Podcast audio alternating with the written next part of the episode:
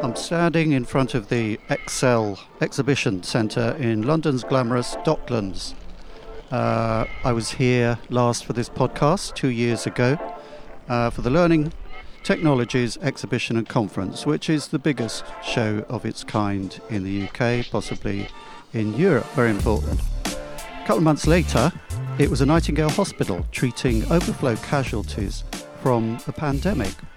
Pandemic was on us, in person events were out of the window.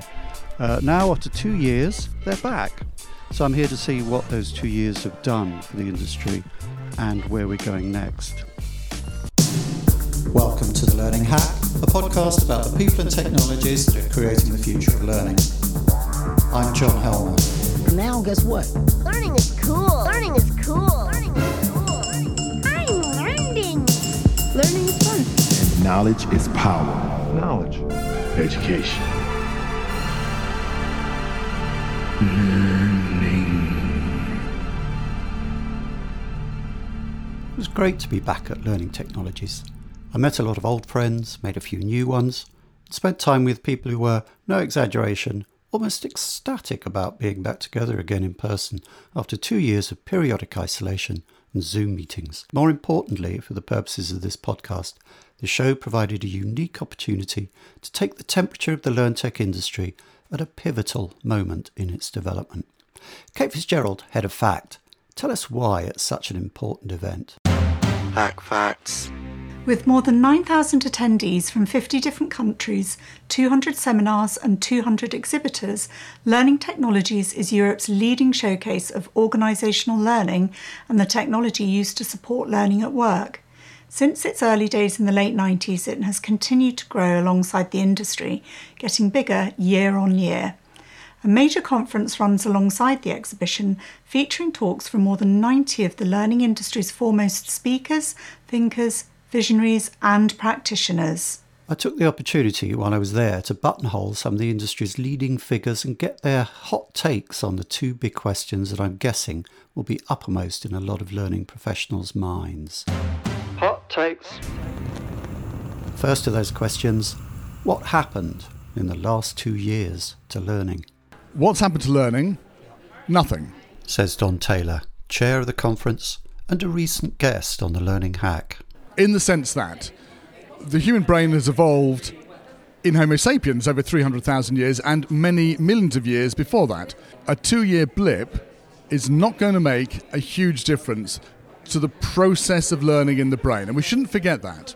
Glad Don saw through my trick question there. However, if we look at how learning is conducted and supported in the corporate space, a huge amount has changed. In the sense that fundamentally, two things happened. Firstly, we recognized that we didn't have to get people physically together to learn. Now, we know that, but the realization came very hard and fast in March 2020, and everything changed. We'd spent from the beginning of the LMS and the e learning systems from 1999, we'd spent two decades getting up to January 2020, and we'd reached the point where roughly half of training delivery took place online and half took place in the classroom. Within three months, it shifted to 100%. Another past Learning Hack guest, Bob Mosher, echoes the rapid nature of the change within organizations. I've seen an acceleration in technology and adoption to learning technology like I've never seen before. A lot of organizations couldn't get a, ho- a, a virtual technology in their, in their building for years, had to stand one up in a month. So, much more digital. But was it good quality digital? It wasn't all perfect, it wasn't all right, there were many mistakes made. Not at all right, as far as Mirjam Neelen was concerned.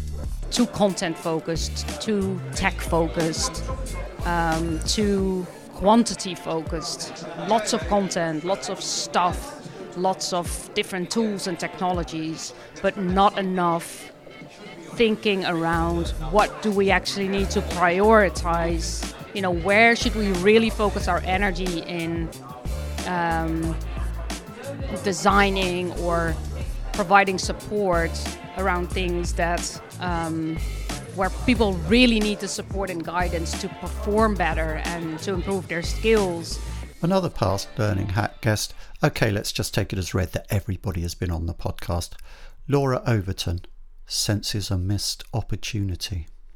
I think one of the things that I've observed the most is the fact that whilst we've had a chance to experiment and try things, we're actually using technology to apply that technology to just allow us to carry on doing what we always used to do. We've actually um, missed that opportunity to try new things out, to apply learning science back into the way that we create learning opportunities and experiences. But good things for learning and development have come out of this difficult time, as Bob Mosher, the workplace learning guru, points out. Clearly, the humanitarian side of what happened is indescribable.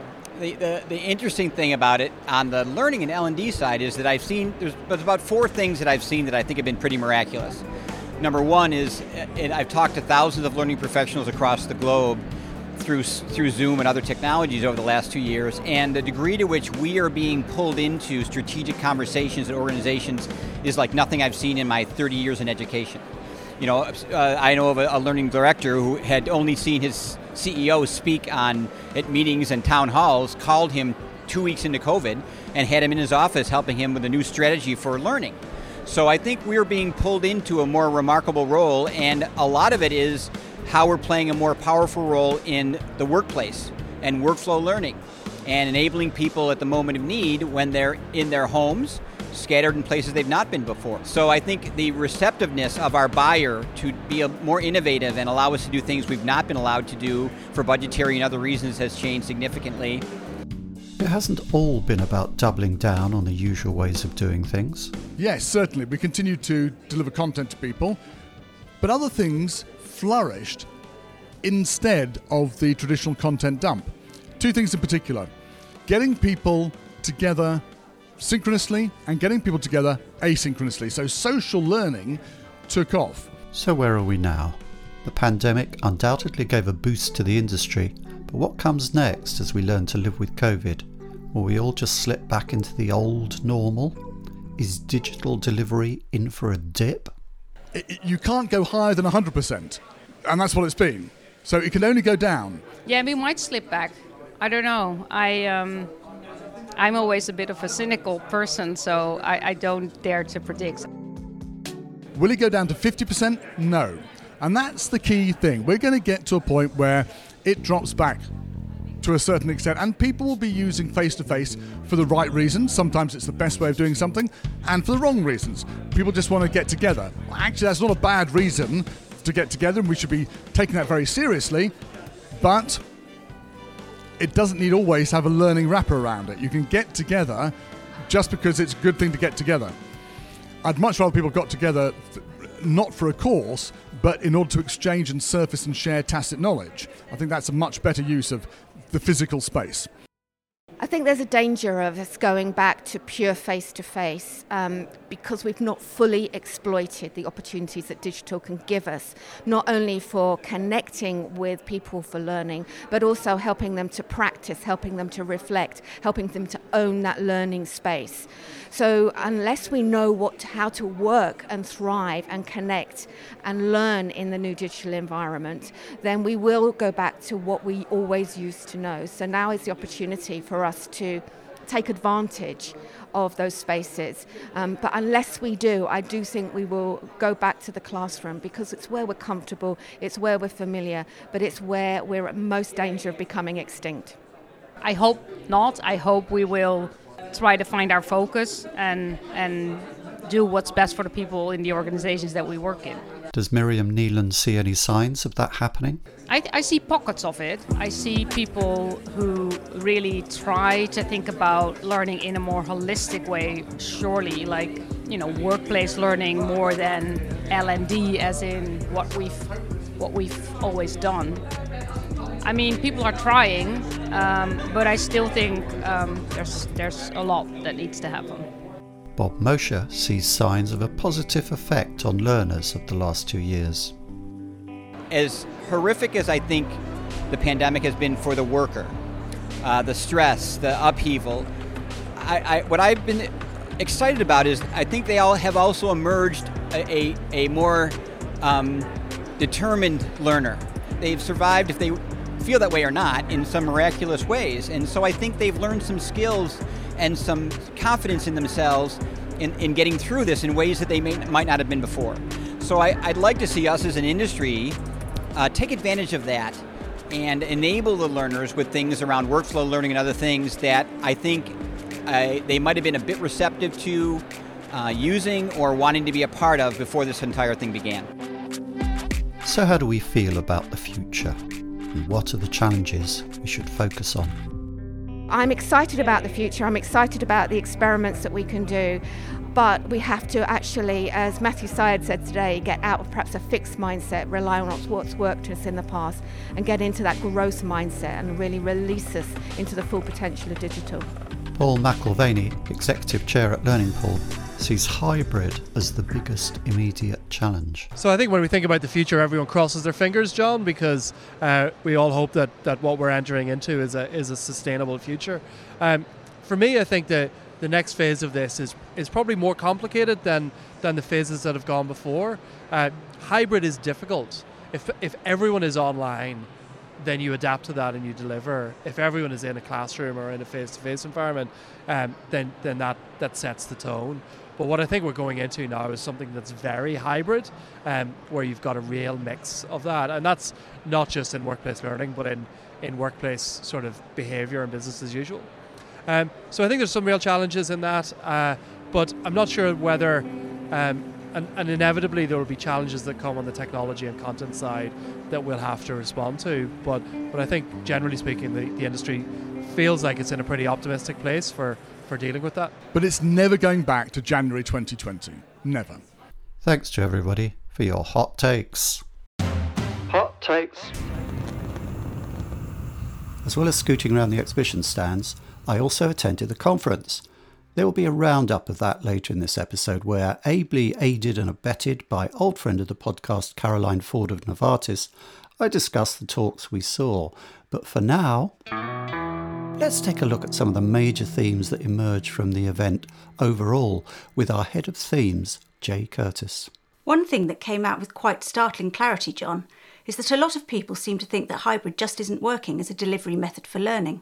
And we'll be digging into that theme in a future episode of this podcast. Skills are big on everybody's agenda, not surprisingly, and workflow learning was very much centre stage. AI and neuroscience also continue to be popular themes, and of course, the way that learning systems are developing to cope with changing needs. So, to pick up on one of those themes, I recorded an interview with Paul Matthews at the show on the subject of workflow learning and learning workflows. Paul's been on the podcast before talking about learning transfer, He's well respected in learning and always has something interesting to say. Give it a listen.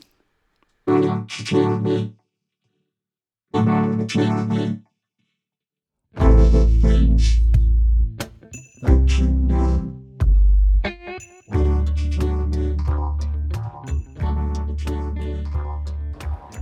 it's so great to meet you in the flesh. Yeah, yeah, it's been a while. Yeah, uh, the last time we did this uh, was virtually on the podcast. Yes. Uh, we had headphones and, and, mics. We didn't have to shout over the ambient noise of the. So I'm trying to project a bit yeah. now to, to get above that noise, which is great. Um, earlier, I was talking to Bob Mosher. You did a great uh, session for us on learning transfer. He's the kind of workflow learning man. But I gather that in the interim, you've been doing some work on learning workflows. Yeah. Now, how is that different from workflow learning?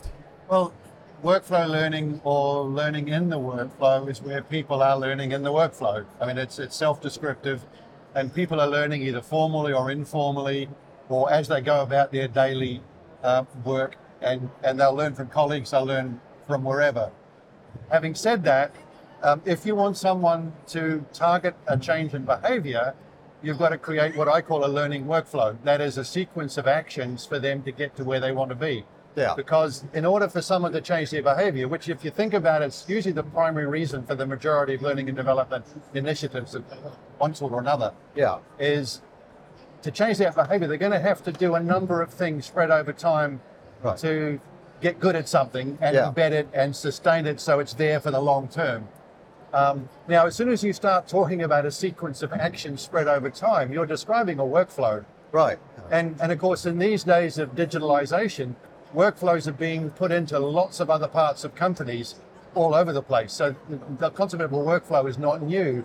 Having said that, thinking about a learning workflow, I think, is relatively new, even though perhaps we've been doing bits of that for a while. Right. So I think we need to disambiguate. I do love that word. Disambig- Yeah. disambiguate. Yes, of a learning workflow, which is a, a structured thing that we're building, right, and uh, a sequence of activities to then deliver to someone, as opposed to learning in the workflow, which is learning while you're at your desk or, or wherever. Yeah. Now, the distinction that comes up quite a bit when people are talking about workflow learning is that not all of it is learning. In other words, not all of it is stuff that has to be remembered until you're in your 60s or whatever. Sometimes it, it's really about information that you need to do a particular job or process or, or, or whatever. And it's that kind of courses versus resources thing. How does a learning workflow um, embrace that distinction? Well, a learning workflow may not actually involve that much learning new stuff in terms of new facts or information. So it may be largely a behavioral change or a skills change. So I kind of know how to do it, but I haven't yet got enough experience, enough practice, um, enough confidence to do what I think I might be able to do anyway. Conversely, it might also be I have to learn a shed load of knowledge first before I can even attempt to do this. Right. But also within a learning workflow, you've got to think about the environment that that person is doing it within. In other words, what help have they got? Is their manager available? Is there a, a colleague available? Right. So it's not just um, a, this thing that's separate. It's actually usually embedded into the work, the main workflow itself. Right. So a lot of while you are uh, and uh, fulfilling the activities in a learning workflow, you're often in the main workflow itself. And this is where it gets a little confusing, obviously. Yeah. Um, but it is a separate thing that you would construct. So it's a sequence of steps that you construct.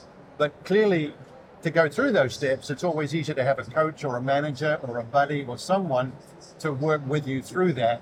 And, and, and we've, we've proven with the apps and, and things that we build that actually that works way better. And Yeah. people will end up getting that behavioral change.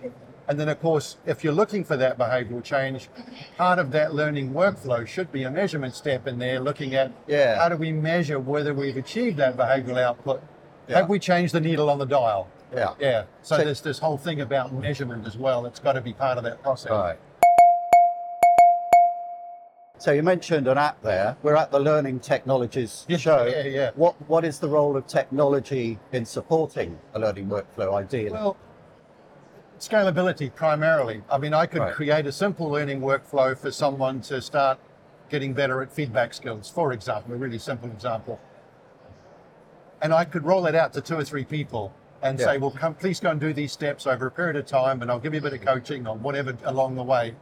But as soon as I try and scale that, I might have five activities for them to do a fortnight over a two month period or something. Okay. You scale it up to 10, 20, 100 people, you're delivering thousands and thousands of activities. Yeah. So you need that's digital help to manage that delivery to them, yeah. to manage the comms, but also to track who's actually keeping up with that workflow. Right. Because there's there's three fundamental things about a learning workflow that you need. You need to have a destination. Right. You think of this in sat nav terms. Yeah. So with a sat nav, you always know where you're going. Edinburgh, Yes. for example, which is not here. We're at Learning Tech. You're going to Edinburgh. So Right. I have a destination, and your destination you can create from a learning perspective by doing a behavioural needs analysis, and saying what's the observable set of behaviours that I need at the end of it. Right. The second piece, like the sat nav does, is give you a sequence of steps. Right. Now, and they ideally are well designed. We trust Google Sat Nav. Yeah. So you design a sequence of steps in a learning workflow. And then the third critical factor is that people adhere to those steps, they follow them. Okay. So, like a sat nav, if you follow the steps, you will always get to your destination. Yeah. So, if you have a well designed workflow that you can manage people in such a way that they follow it, you are pretty much guaranteed to get to your behavioral destination. Okay. And can um, uh, could a learning manager say, or a you know a, a CLO, use the type of kit that they're selling at this show, like an LMS or an LXP, that comes sort of off the shelf, as it were, to do this? How bespoke does um, I mean, we're talking about an electronic performance support system yeah. in a sense, which to some goes back yes. to Glo- Gloria Gery in the 90s. Yeah. Um, can you kind of bolt your LMS LXP into that and make it do that work for you? I think some have some aspects of it, but from what I understand of the ones I've seen, that I'm by no means an LMS expert, no, the answer is not. Right. Um, which is why I talk about a learning workflow platform or an LWP. So a new genre. I've No. created, I've created a new acronym. No, so you please, no. Um, but if you're going to deliver that learning workflow, you've got to, you're actually delivering activities, whereas Right. the LXPs and LMSs are all about delivering content. Yes. And some of them do talk about expand that over time, but they still talk about delivering micro content after a main event for it. So it's still content delivery. Right. Whereas we're much more talking about activities that someone does, which could be something simple, like sitting in the corner with your favorite drink and contemplating your purpose as a Right. manager, for example. Yeah. That would be a task in a workflow, as is fulfilling, doing an assignment, or talking to Yes. colleagues, or inspecting your work area, or doing a number of other things, or getting assessed by a capable colleague to see, well, can I do this particular task? Yeah. I have seen an LXP that had those type of activities hmm. put in that can be kind of sequenced. Yeah, yeah. So you would do a bit of content, Yeah. then you know you, you might kind of reflect on that or discuss Yeah. it or read a book. Yeah, yeah. And it, it seems to be possible to do that within a technology. Yeah, some of them I'm sure have, as I said, elements of it, but I've Yeah. personally not seen one that actually stitches that all together in a way that then has the behavioural assessment and the other bits. But Right. also brings in the other immediate stakeholders, like the line manager, Yeah. you know, perhaps a, a, um, a subject matter expert and so on into that equation to help people progress through that workflow effectively. So are you talking about a, a bespoke software development? Well, no, we've got an off-the-shelf platform that does that, and, Oh, right. and and I've actually become aware of one other one today at the show here who's doing something similar. But they're the Right. only other people, and it was fascinating talking with them. Is is they said, "Oh my God, we thought we were alone in the universe doing this." Yeah. And I said, "Well, no, you're not. We're doing it as well." So it was actually quite intriguing meeting someone else who also is doing something in, Yeah. in this genre, um, and and it, it is different. And we will happily this will sit alongside an LXP or an Right. Without you know a lot of uh, overlap or conflict. Yeah. So you can still host your repository of content and stuff on the LMS because part of a learning workflow is often content delivery. Yes. It's, it's, we're not saying that's not the right thing to do. It's just that you've got to wrap a lot of other stuff around it There is other stuff. to get yeah. the learning transfer and the desired behavior change at the end destination. And this has been a problem, isn't it? That people have have been very focused on content delivery. Yeah, yeah. And actually, there's a, a lot more to it than that. Maybe in a, it, it, to summarize what you're saying, is it perhaps that people need to unstick themselves with this kind of singular focus on content and realize that content is only one part of Yeah. a learning workflow? I think that there's a fundamental question difference. Is I tend to ask the question, what behaviors do we want, and how do we deliver those behaviors? Yeah. Whereas usually L and D people start from, well, what content are we going to deliver, and how are we going to do it? Yeah. What channel and things like that, and you know, and then they go technical. So how do I deliver that content is a very different question to how do I deliver that behavior. Right. And as soon as you think, how do I deliver that behavior, you automatically have to start thinking learning workflows because it's the only way Yeah. to reliably deliver content. Right. You, you get the occasional road to Damascus conversion, you know, don't get me wrong, but Yeah. by and large, you're going to have to deliver a learning workflow, Yes. or the learner's going to have to self create that for themselves to create their own practice and experimentation. Yeah. And some learners will.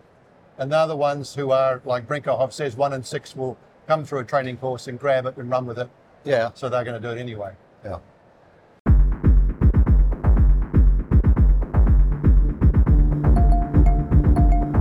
If I can make um, a typical learning hack handbrake turn of change of topic now. Go for it. um, I'm asking everybody what they think has happened in the last two years. I mean, obviously, you know, there's been a pandemic, but what has that done to learning and to particularly the issues you deal with, such as learning transfer and workflow learning and learning workflows? I, I think it's put it back a little bit in a sense because people at the start of the pandemic said, oh my God, we got to go online. And they were focused on the standard content delivery online. Yeah. So a lot of the LMSs, LXPs, they did really, really, very, very well. Those- Those were able to pivot. Um, I think also what's happened over the last two years is that learning has got a better brand in the organization. Yeah. Because the management realized that learning was a pretty big deal when suddenly everybody had to change the way they did their jobs by working remotely, or what Yes. a significant proportion of people had to change how things happened Yeah. And they had to roll out a lot of information quickly around how to handle a pandemic in a work environment. Yeah. I think the risk now is that we kind of sit back a little bit and let that roll on. We've got to take the prototypes that we designed in those two years and now productize them. We've got to do, we've got to get clever, but we've also got to take advantage of this kind of window of opportunity we have where management's given us a bit more credibility, brand Yeah. image, responsibility as learning and development. Yeah. And they invited us to the table to come and help. We're stuck with a pandemic. Yeah. While we're there, let's make take advantage of it. And I, Yeah. I'm not I'm not seeing that many people doing that. So I think that's a an opportunity people should grab right now, quite frankly. Yeah, you're echoing themes that I've had from talking to other people at the show, actually. Yeah. That, that thing of how um, suddenly, when all the lockdowns started, L&D became much more of strategic focus. Yeah. Because Yeah. how are we going to do it without, without that?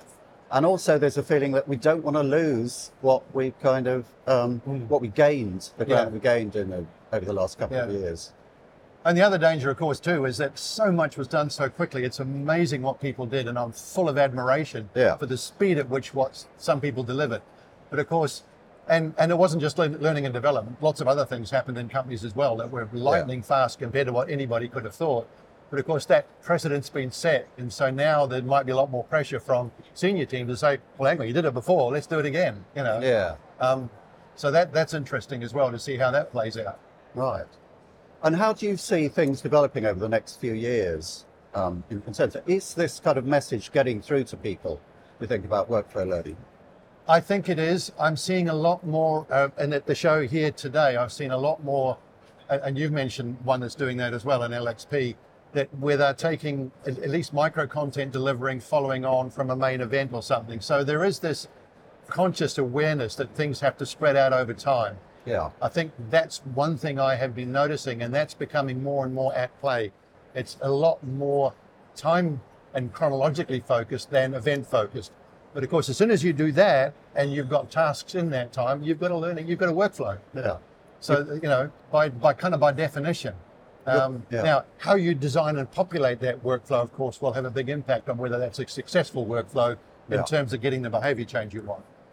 You mentioned time. Time is our enemy. I'm afraid we had Okay. to, to wrap out now. Could, could easily go on for another half an hour. or Oh, I'd love to. let's, let's get together again later. Let's do after that. show. It'd be great. Thanks very Thank much. you. Great to talk. Thank you very much. Paul. Okay. In the struggle against the forgetting curve that learning people are engaged in every day, there are no magic formulas, but there is science.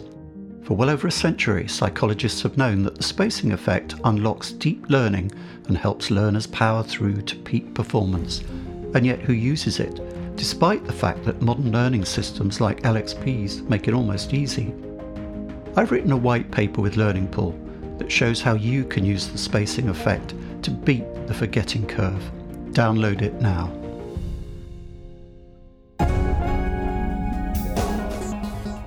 The Learning Hack podcast is supported by Learning News, the learning sector's newswire. Rob and his team are good friends of the podcast, and we really value the help and advice we've had from them, and they do a great job. For the very latest news from around the learning sector, for interviews with learning leaders, the latest from learning sector vendors, and features on workplace learning, go to learningnews.com. Meet the evolving nature of work with Cornerstone Explore, holistic people growth experience that delivers a fully integrated, personalised journey of learning, skill development, and career mobility for every person. I'd share all the ways Cornerstone Explore is designed and personalised for the ways your people want to grow and work, but this is only a 30 second ad. To learn how you can unite people growth with business success, visit csod.info slash future ready. My second interview at the show was with Caroline Ford, who so capably summed up the conference for us back in episode 12 on our last visit to Learning Technologies two years ago. With more than 90 experts speaking, we couldn't possibly have covered all that went on, even with two of us, so apologies to everyone we left out. But here's our take on what we did see at the conference.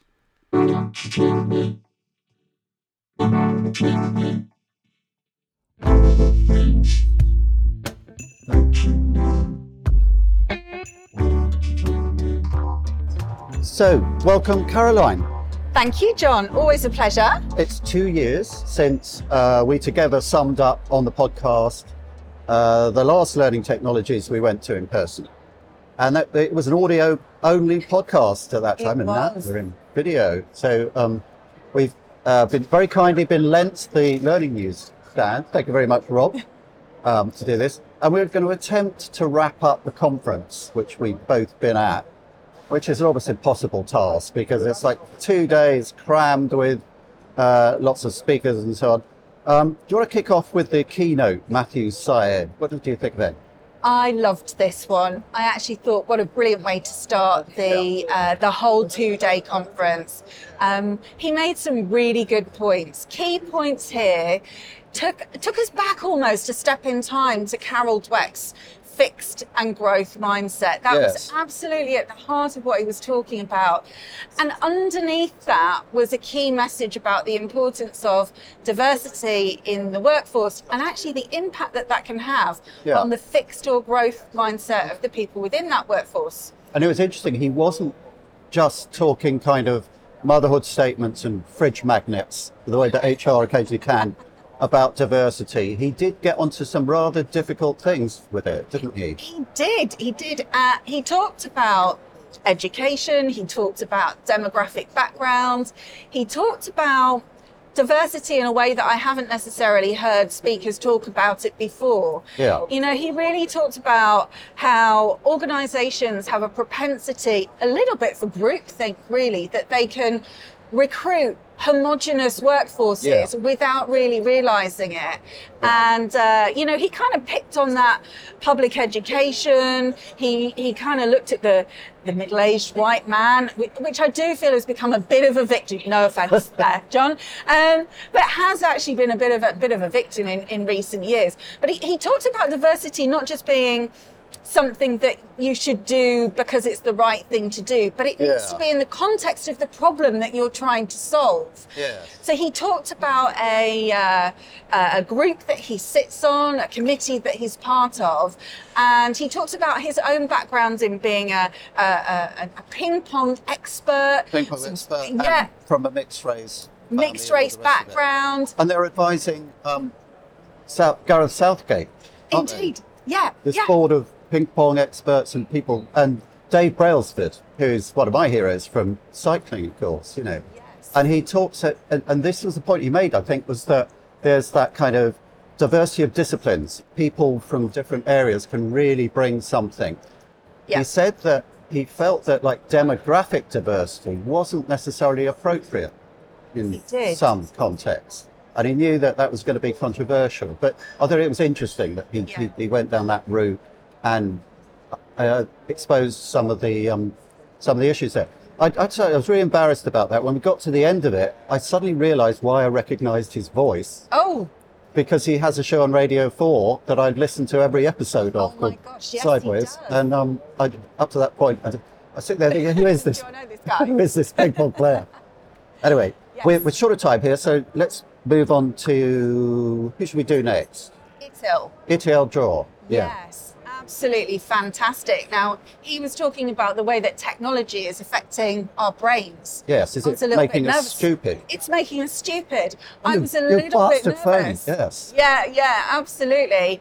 Um, so, you know, some of his key points were very much around how is technology affecting our propensity to learn? And indeed, do we need to learn or can we offload some of what we're learning Yeah. on that technology? You know, he talked about we no longer need to memorize phone numbers. Why? Because they're all in the phone. Yeah. But equally in the same breath and sentence, he talked about his children relying overly on their phone Yes. and the phone almost becoming a crutch for them. Yeah. Daddy is always now available on the end of the phone, whereas when he was growing up, if Yeah. he found himself in a difficult position or situation, he had to learn to think for himself and figure it out. And he's worried that his own children and our children, John, yours Yes, and mine, well, mine, aren't doing that anymore. This is resonating with me. I So I have a daughter in Japan at this moment working. Uh, she's um, 19 years old, soon to turn 19 years old. And if she suddenly runs out of money, she can ask for it and it can be transferred to it immediately. The bank of mum and dad. right, Yeah, so John? where's the incentive for thrift? I, I want to say there. Yeah, Yeah. the Bank of Dad is always kind of only a text away, you know, and so that resonated. On the other hand, I did you sort of feel towards the end of it that it was a bit like your granddad in the corner. I'm a grandfather, so I can't- shouldn't be said You can say Your that. granddad in the corner going, "Your technology is making you stupid," which I can remember hearing ever since I was about ten about television and whatever. Well, I, I did a little bit, but he also brought some of that doctorate scientific knowledge to the Well, conversation. it's got the empirical evidence. Yeah. He said that over 3,000 years, and he showed some really impressive pictures of skulls growing in size. He said Yes. that the, the human brain has increased in uh, velocity and size over that 3,000 years. Then showed a graph over the last 70. Um, and it showed it getting smaller. The brain is shrinking. actually getting smaller.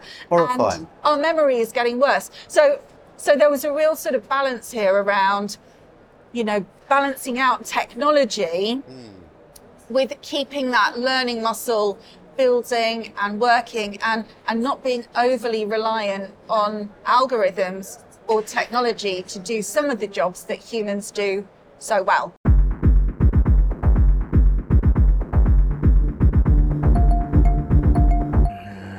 Right. So algorithms brings us on to AI, I think, and personalization. I saw, I have to say, slightly disappointing presentation about that, um, which just seemed to be about AI, using AI to connect people with content. And, you know, really, I think it could go a bit further than that.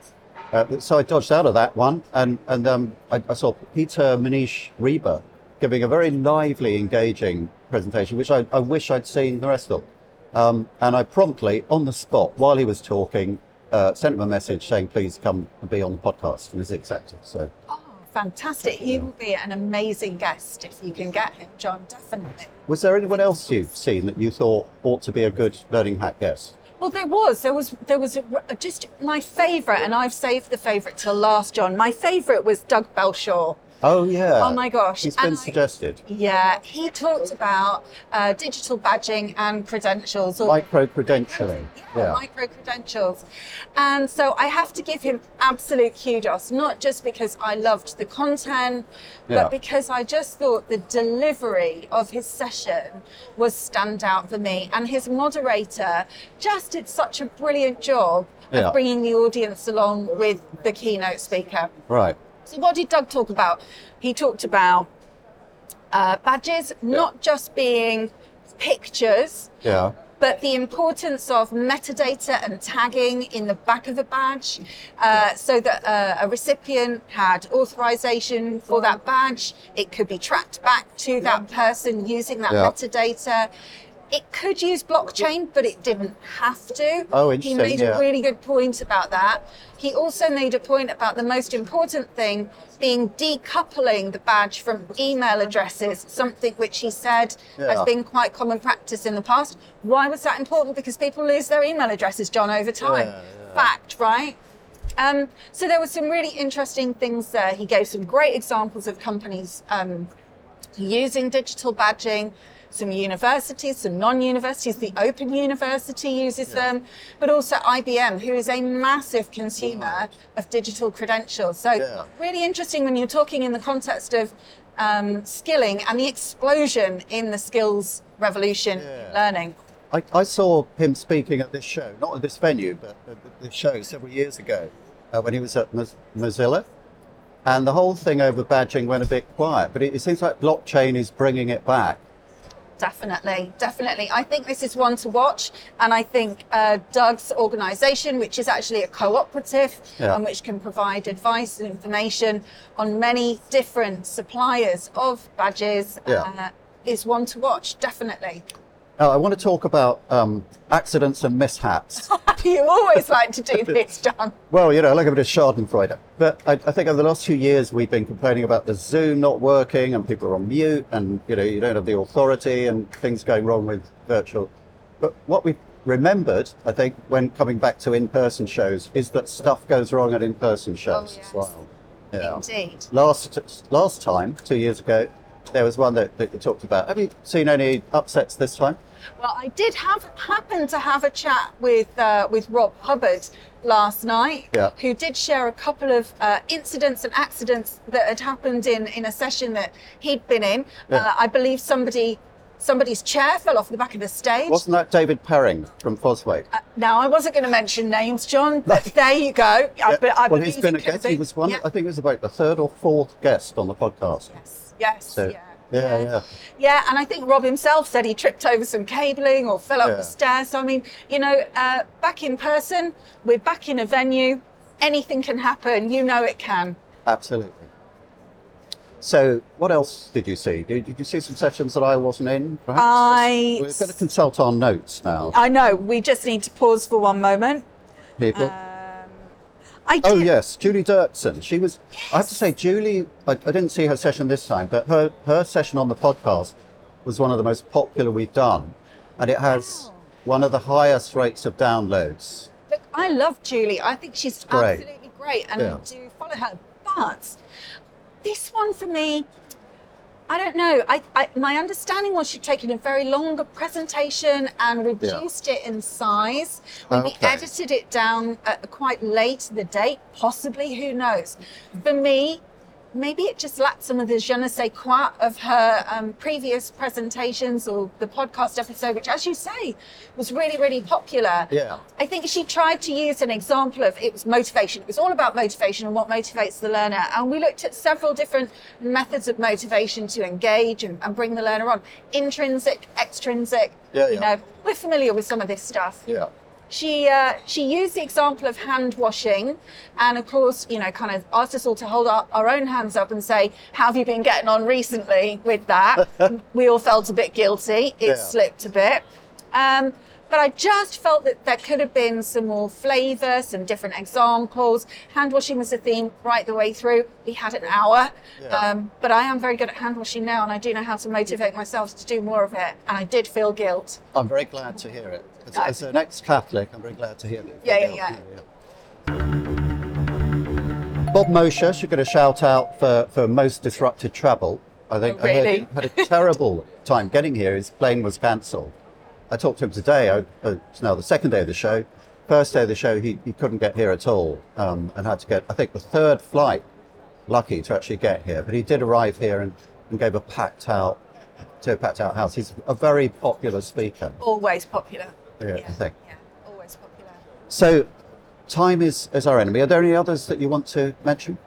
The one that I was really interested in, obviously, I am, you know, working on the skills agenda with Novartis very closely with Yeah. um, my colleagues in talent. Yeah. And I recently um, had the opportunity to meet up with Peter Shepherd. So I was really pleased to see that Peter was presenting today with Matthias Smith and Meredith Wellard.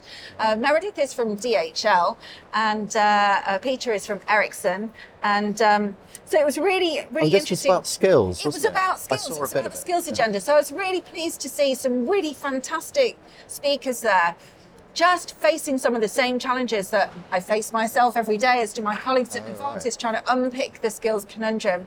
Uh, DHL has been working with Cornerstone, and I think they've been one of the early adopters or testers of their Explore software. Yeah. So I was really curious to find out from um, Meredith how that's going. Yeah. Uh, Peter has gone down a different route where he's got lots of different software similar to Novartis and a, a different taxonomy, trying to piece this together and get all of those systems talking the same skills language using APIs and, and structuring Yeah. things so the user gets a great end user experience.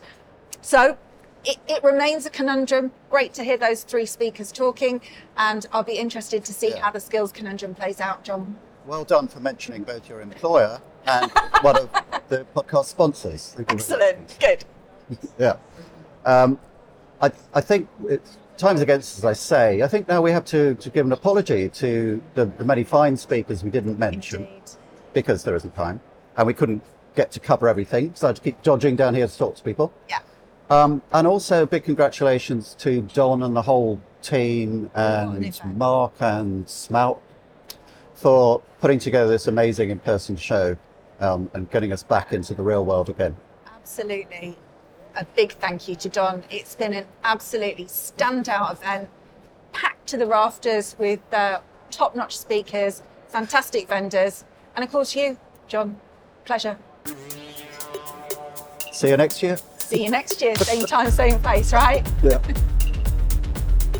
That's all from this special edition of the Learning Hack podcast from Learning Technologies. Huge thanks are due to Donald Taylor for helping us with this episode, as well as Mark and Ian and all the team at Closer Still, Rob Clark from Learning News, all our guests and interviewees, and of course our sponsors, Learning Pool and Cornerstone. The Learning Hack is completely independent and transparently funded by sponsorship. If you want to help others find us, you know what to do. Stay curious, learning people.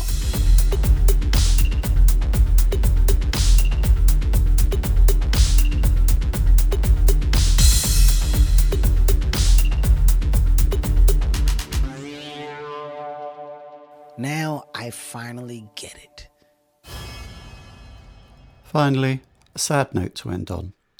I took time off from the show to attend the funeral of John Harris, who was a frequent visitor to Learning Technologies. His bold intelligence, humour, and kindness will long be remembered by family, friends, and past colleagues and clients at Epic, Capita, Sereno, and many other companies.